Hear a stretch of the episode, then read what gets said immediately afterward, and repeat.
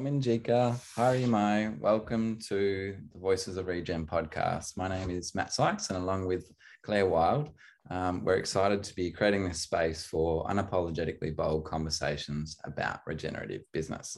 Uh, today, we're super excited to be um, again crossing the bridge between Aotearoa, New Zealand, and Australia uh, and uh, having a conversation with uh, Kusal from Co-Plantation, who I had the opportunity to meet through our call for collaborators that went out on socials towards the end of 2021.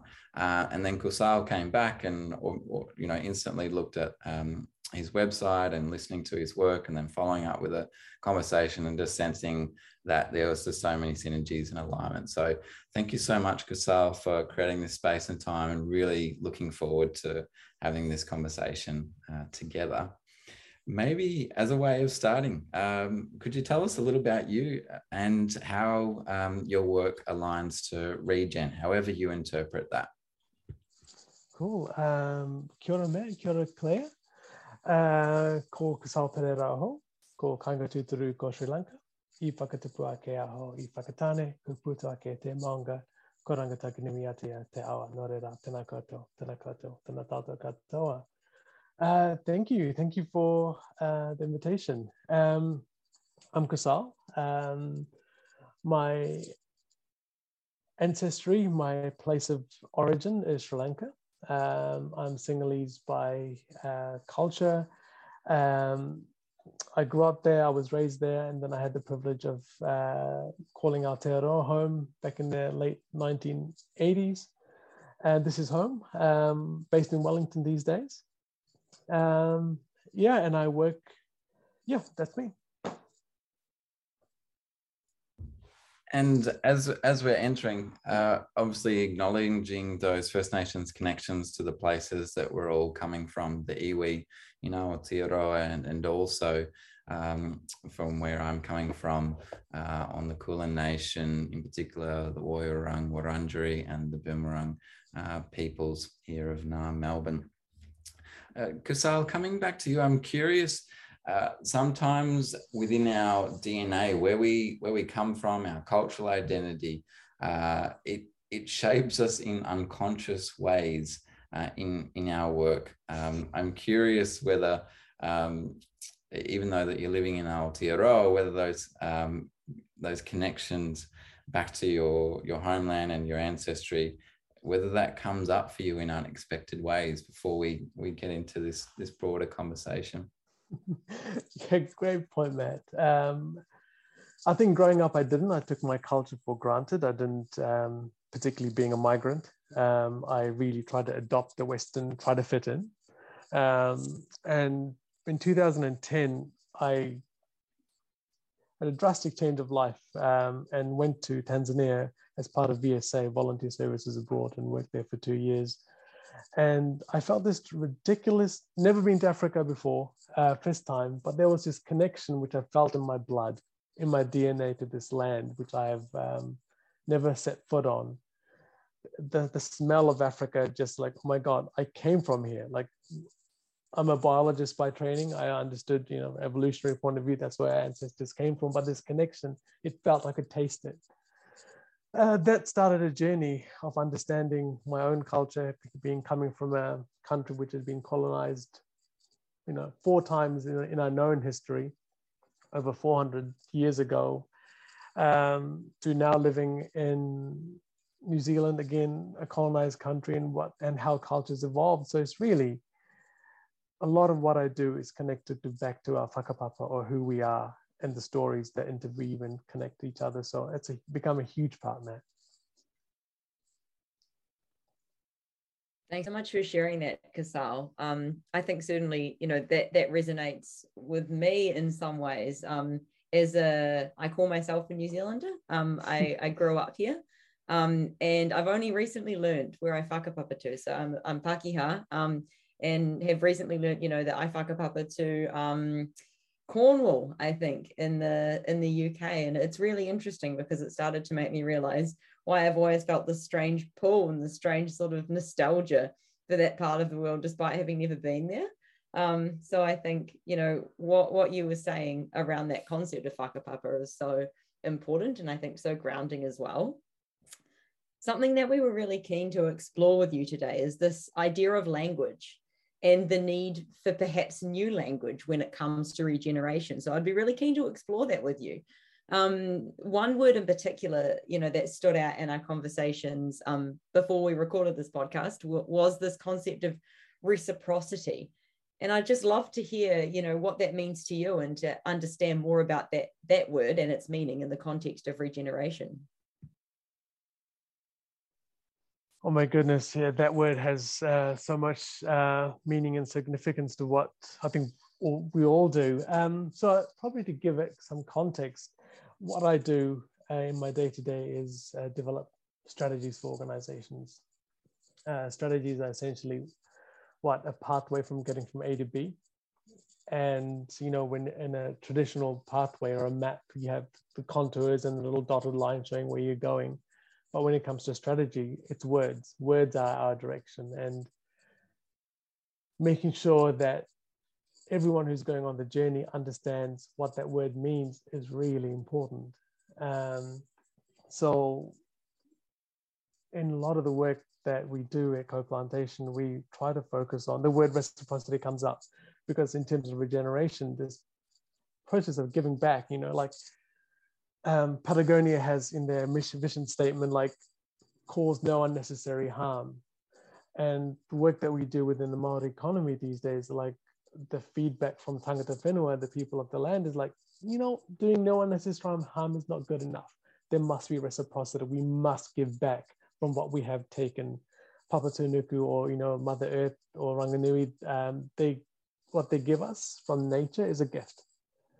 Even though we might purchase it, we must replenish what we have taken. So I think we spend a lot of time um, defining what reciprocity means uh, within the system yeah i really love that concept of you know um, what we receive from nature being a gift um, and i think that's certainly something you know we see so much um, sort of taking that western mindset and sort of the, yeah. the colonial mindset is that it's all about what you can take and you know how you can utilize resources and i think that concept of you know reciprocity and um, going beyond just doing unnecessary harm. It's really about, you know, what relationship do we have with that environment being the most important thing. I um something else that you you'd sort of mentioned before we hit record that I'd love to explore in this discussion, um, as well as you know how does this relate to um, you know concepts around Eastern cultures and First Nations cultures? You you touched on tangata whenua and you know Te Ao Māori and Aotearoa New Zealand, but you know i'd love to hear how you see this concept of reciprocity you know resonating with with other cultures around the world and what could we learn from that? Um, have you both heard of the, the term weird cultures? Tell us so this is something uh, we really do take and we know we always say that at co-plantation we go beyond weird uh, WEIRD is an acronym which was uh, tabled in the book The Righteous Mind from Jonathan Haidt. I might be pronouncing it not correctly. Um, he sort of uses the term weird for uh, Western in educated, industrialized, rich, democratic countries. Um, and he's, he talks about that how a lot of psychology, management practices, management principles are all weird concepts. But cultures only represent 15% of the world uh, and doesn't necessarily resonate with 85%. And it really comes down to, I mean, both are important. Um, and just understanding the differences between the two um, is really important in um, getting that alignment because particularly in Aotearoa, we're such a cross-cultural, um, you know, cross-cultural um, country. Um,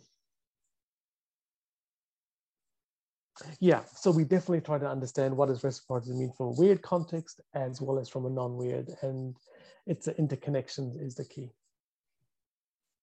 Yeah, Kasala, it's it's a really interesting one because I think sometimes in the if we if we use the term uh, coming back to language, if we use the term regeneration or regenerative or regenerative, uh, business. This is something that can probably um, be bundled up into uh, an audience that has, sorry, a group that has a pretty small audience. But if we look at the principles more deeply and use other forms of language, we can see it pop up in lots of different ways. And um, what comes to mind as you're talking about reciprocity is conversations that we have with First Nations elders that we work with, and one in particular.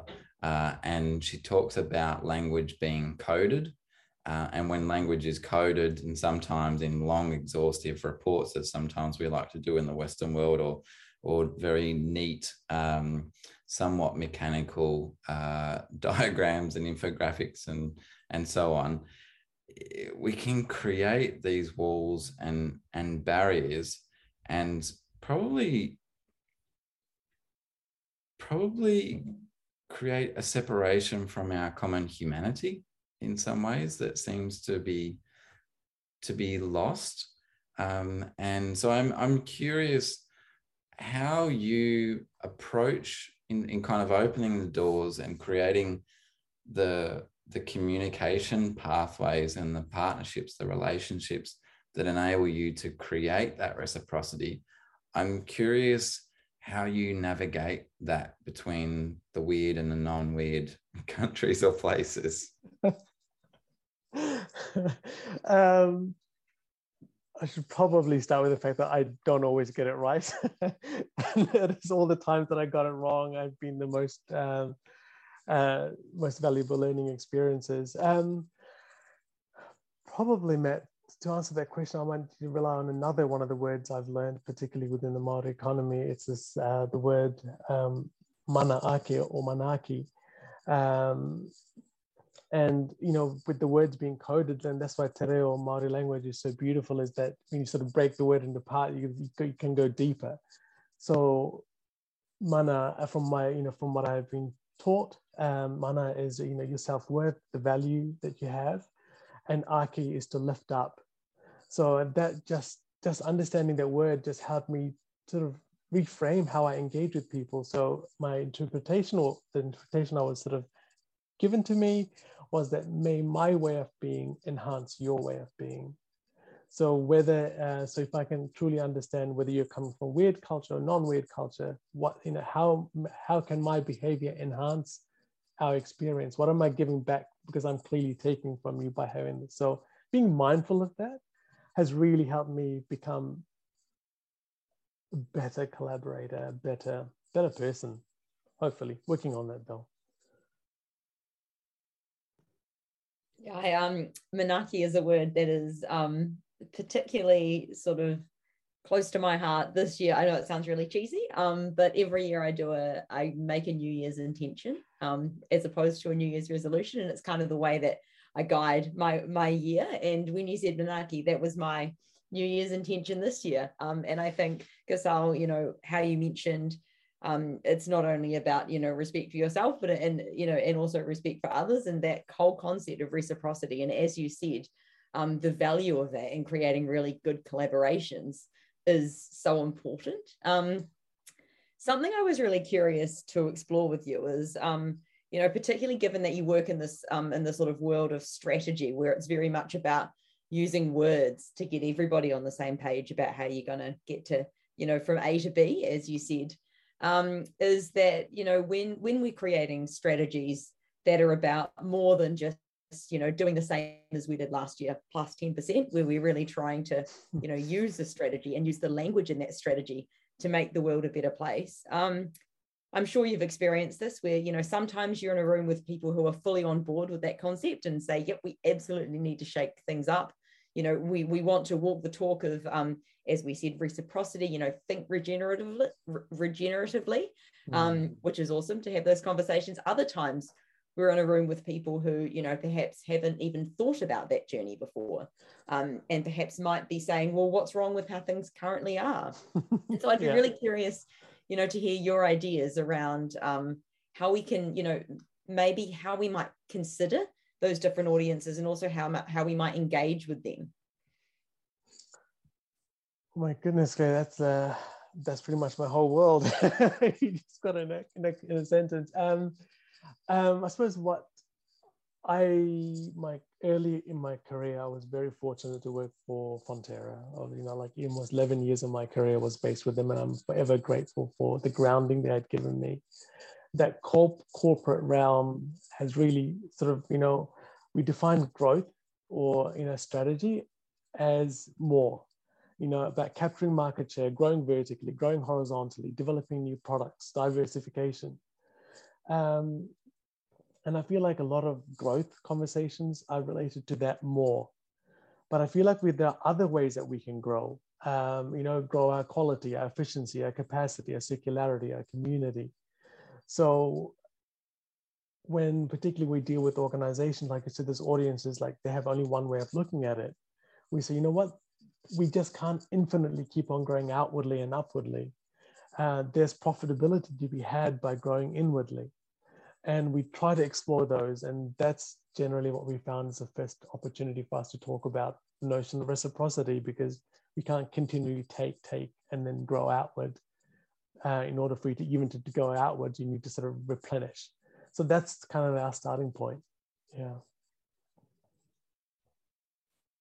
That's so awesome. I really love that concept. Um, and i think you know when when you talked about growth just before and saying you know what's the point of growth? Why are we why are we pursuing this endless growth? I think um, you know certainly when you ask me that question i haven't got an answer for you. And so i can definitely see how um, you know starting the conversation in that way is a really valuable way of you know perhaps challenging that way that we've almost been conditioned to think where growth is the only option. And it's kind of this endless goal that we're never going to reach and um yeah you know, where is that taking us? Perhaps not to the best place. it's really curious. Um, I'm I'm so I'm so fascinated to hear that. Matt, I might hand back to you to hear if you have any other questions for Kusal. Yeah, Kusal, I, I think that uh, it kind of hit home when you were talking about that um, traditional corporate space as a reference point and also a grounding um, point. Uh, I'm also really interested to hear a little about some of the projects that you're working on now and the way that these ideas of reciprocity come through. Is there like a, a little story or a couple of examples of, of things that, um, you know, I'm not sure whether it's in weird or non-weird places, but, but is there, is there a story or two that could really help the listeners kind of zoom in and, and understand uh, what this can look like uh, on the ground? Oh my goodness. Um, yeah. So recently, with um, large organization in New Zealand, we went through this exercise of defining what sustainability means for the organization. Like you know, um, you know, Claire touched on you know that this we use these words, and if we're not all on the same page on what that word means, we could go in multiple directions. So like, okay, let's get this whole organization really being a big one. How do you get them to sort of um, all align on what sustainability means? And as part of the, that definition work, um, we arrived at the point of how we value our resources because resource using resources is important for growth. And do we value resources over and above humans? Um, because another word that's sort of commonly used um, in non-weird context is the word prana in Sanskrit or pana in my language or in, in Maori, um, Maori, uh, Maori, uh, which is life force of something. Should the life force of the resources that we use, the water or uh, the grass, or is, is it less or more important than the prana or life force of a human being? I feel like uh, our society has, particularly the weird societies, have put humans above and it kind of feels like you know what? I'm i'm pretty special. Like i'm a human being. I have consciousness and you know i can make you know i'm not an animal. Um, yes but soon as we lift ourselves above i find that's when regeneration i don't know that you know it becomes difficult. I mean what, what do you guys think? I mean that's i'm still processing this but that's where i'm sort of landing on. Yeah no ab- absolutely actually, as you're talking about that, it takes me right down to the edge of uh, Naarm, uh, Port Phillip Bay, uh, which when during lockdown, I found myself going for these walks as a way of getting out and and, and having um, that sense of space and clarity and promoting my my well-being including mental well-being.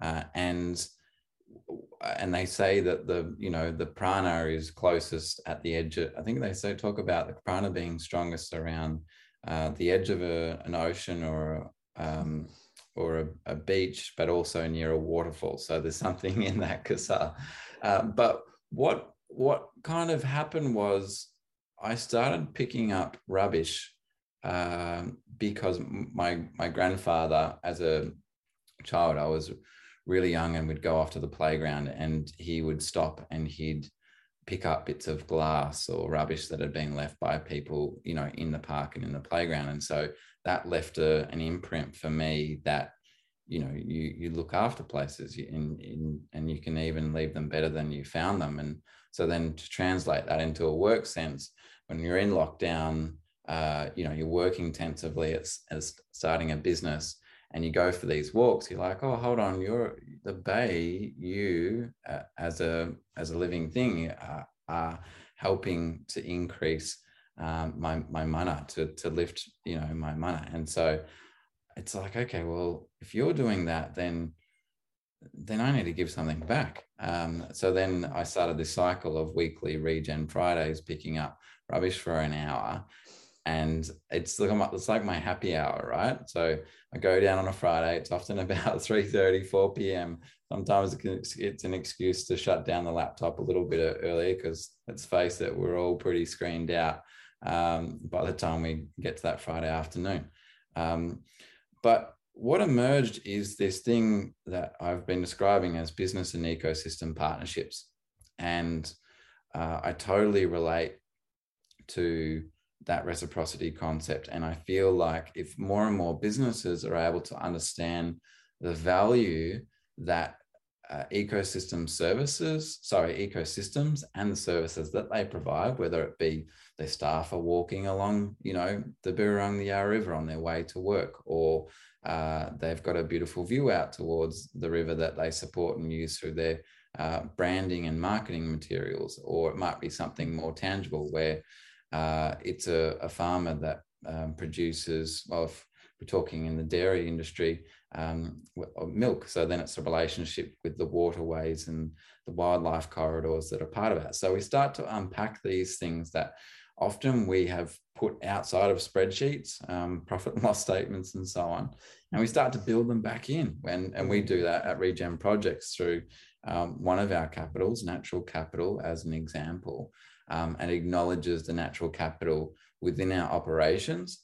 Um, so it might be related to where our you know headquarters is, and um, you know our back deck, our our common uh, courtyard, our garden, our local river, but also uh, within the creation of products and services. Uh, so I don't know. Uh, there are examples that you've seen in your work where in particular, that business and ecosystem relationship has come up. Um, and uh, I guess what any, if any, lessons have emerged from that?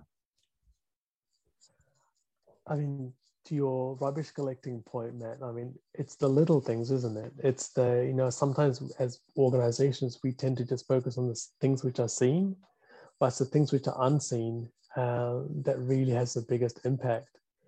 Um,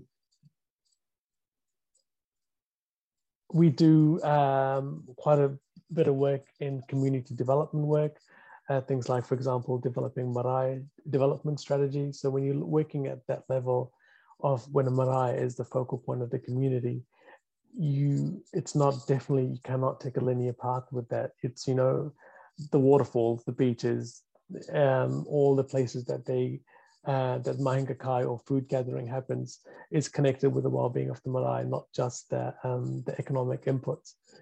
Um,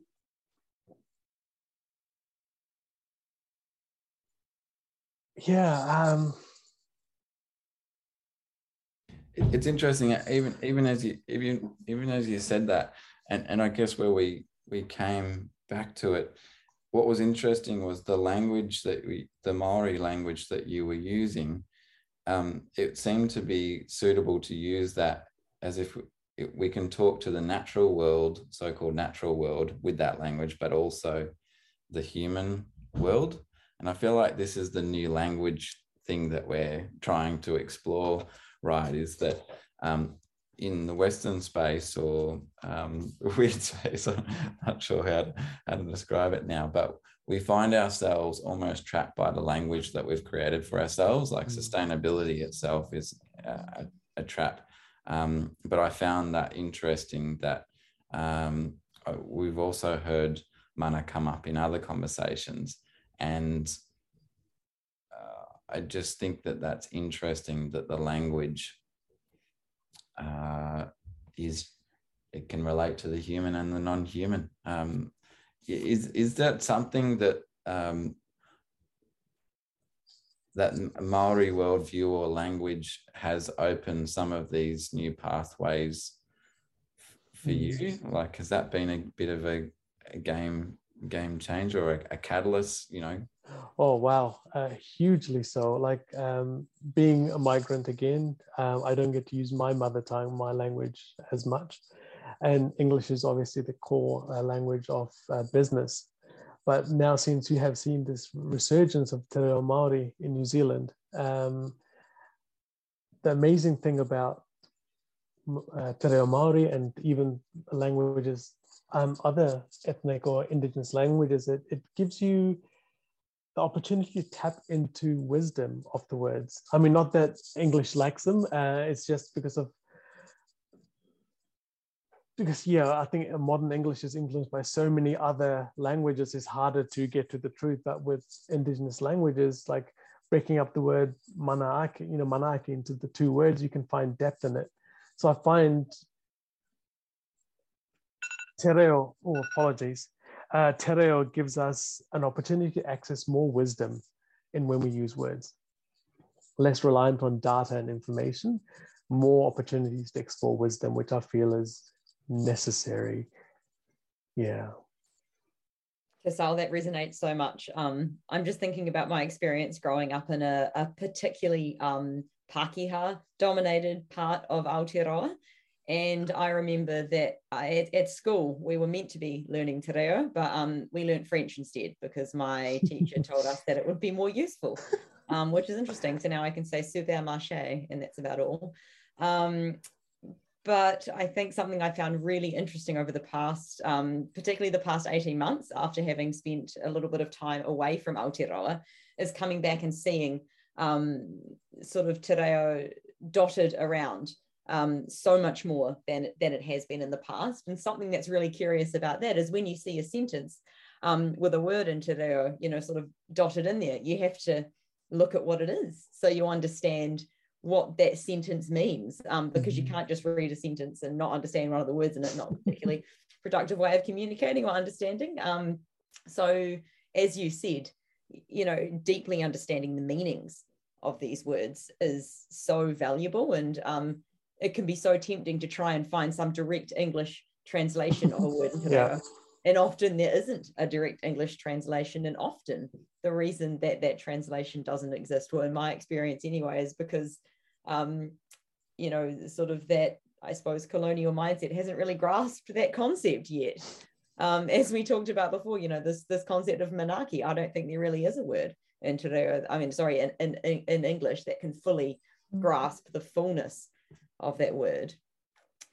There's one more point on top of that, Kusal, that I'd really love to explore with you. And as um, I was hearing you and Matt talk before, I think there was a word that kept cropping up in my mind, um, which is this hierarchy that I feel our current system is really built on.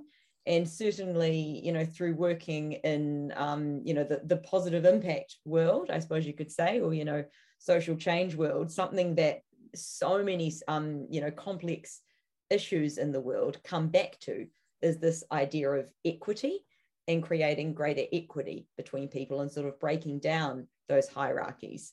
Um, even thinking about you know the the privilege in lots of parts of Aotearoa and the world as well, where um, you know to be able to live somewhere where you have access to nature um, and you know particularly when you think about you know green spaces and tree lined streets and all that and you know places near the ocean. Often they tend to be um, you know the the most expensive places to live. And so they become you know um, sort of only for people who who have most and sit at the top of that hierarchy. So when we think mm. about you know flipping the way we look at the world where it's not about a straight up and down vertical hierarchy it's about saying we're all the same.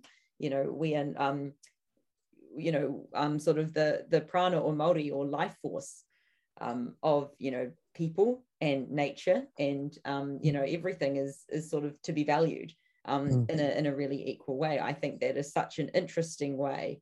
And um, I think there's so much that we can learn from that. I suppose my question um, in amongst all of this is, you know, what links do you see between this idea of reciprocity and creating a more equitable world? Whew, it's like solving world peace there, uh, Claire. Um, goodness,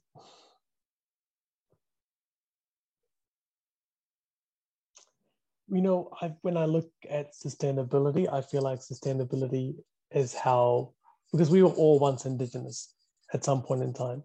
And that's how we lived as Indigenous communities was in a sustainable manner.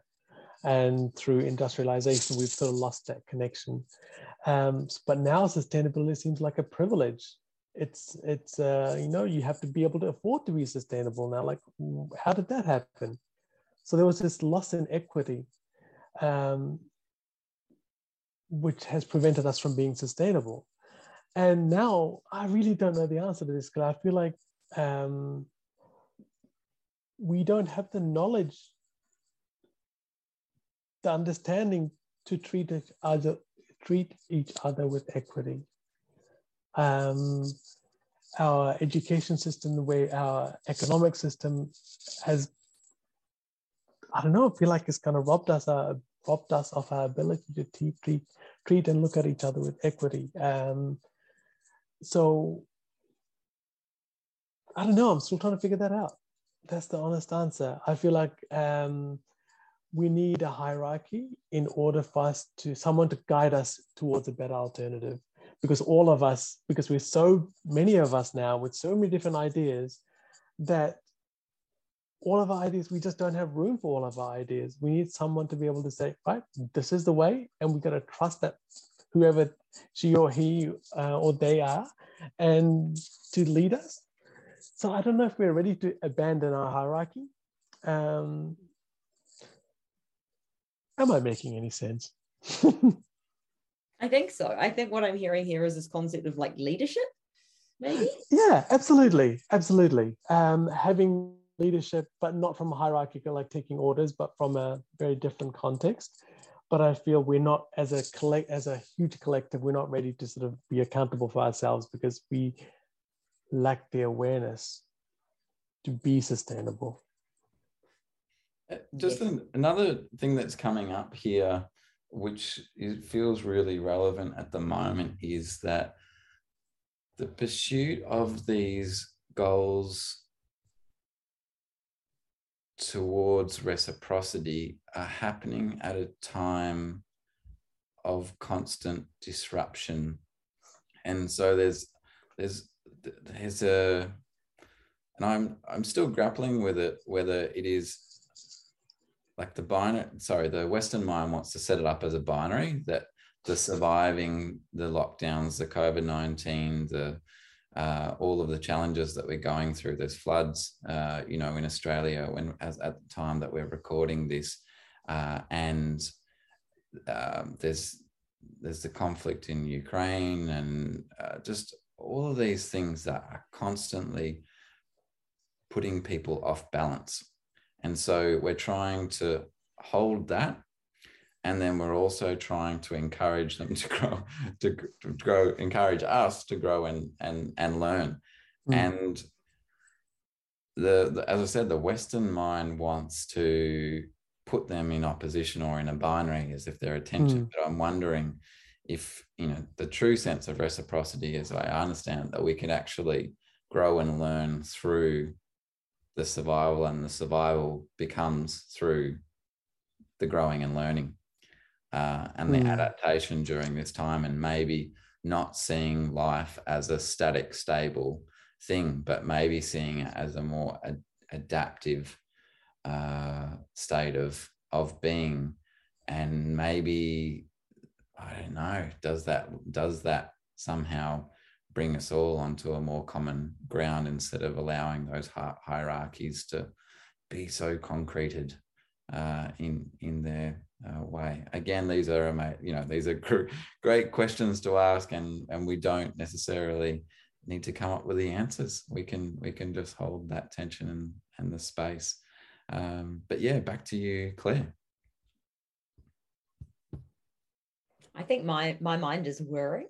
Um, there weren't actually. I feel like I've kind of run out of questions to ask you because I think I need to go away um, and sort of ponder all of this myself and um, and marinate on this. Um, but maybe I might um, sort of wrap up from my end by sharing a couple of points that have really stood out to me.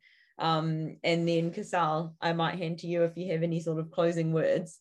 But I think certainly the things that I'll be pondering um, myself is, you know, as somebody who works in strategy, um, Kusal, you mentioned again, you know, the importance of of words when you're creating a strategy because if if the words in a because in, in essence a strategy is just words. And so it's really important that those resonate with everybody who's using the strategy and the words and the strategy get everybody on the same page and encourage them to work in a way and you know um, behave in a way that complements that strategy um, and helps them get to the goal that they want to get to so I think that's certainly something I'll be taking forward. Um, and I think as well the other the other point, which I certainly haven't resolved in my mind, um, is you know as we talked about before, this concept of hierarchy and the role that that plays and, and the complexity that we need to hold when it comes to that. So um, that's I think my what what what I'll be taking away from this conversation. And Kusal, I might just hand back to you to hear if there's anything that you want to leave our listeners with. Thank you, Claire. I think you you sum, you summarized my worldview on the importance of words quite well. Um, just two things, really. One, um, to just circle back around to Matt's comment around, you know, our, oh my goodness. Uh, as you can tell, I'm very new to this podcast business.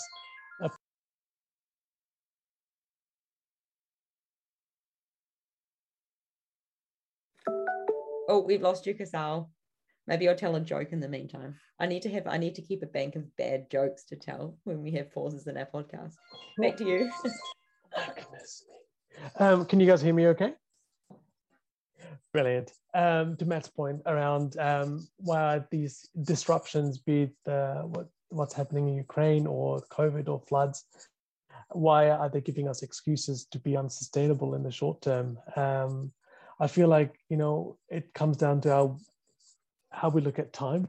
And we, I think we as human, our modern societies really tries to avoid pain as much as possible, short-term pain, and we don't realize what the longer-term pain is. Um, so I think being always mindful of how cultures look at time is really important. Like they explored, you know, why Chinese cult, why Chinese people are better at saving than Western people, because their notion of time is very different. Um, and in terms of uh, final thoughts, I mean, I feel like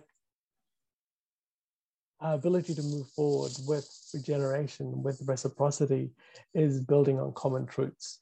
So I think it's, you know, whoever we're working with, it's really important to understand what are the common or shared truths between parties. And that's the starting point of building uh, long-term, uh, long-term success. And thank you both for this opportunity. It's just been yeah, my mind's whirling as well. So many things to explore and think about now. So thank you very much for this conversation. Uh, thank you, Kusal, and thank you, Claire. It's been, uh, it, yeah, it, has been. I feel like it's been a reciprocal uh, conversation because uh, I've got this sense that we're all kind of filling up with a, a great amount of uh, being able to share and connection and to relate, but there's also that healthy amount of openness and unknown that we just all seem to feel comfortable with holding, which is in, which is important, and you don't always get that. So, thanks for creating that, that space. Alrighty, I think we're going to, to leave it there. Um, we'll, of course, as always, leave um, some links in the description of the podcast so that you can follow up with Kusal uh, and his work through co-plantation and see how that is continuing uh, to uh, evolve uh, in this time of change as we work towards the common goals of regeneration, whatever that means uh, in the language of, of your place and work and context. So thank you for listening and do keep an eye out for more Voices of Regen podcasts moving forward. All the best.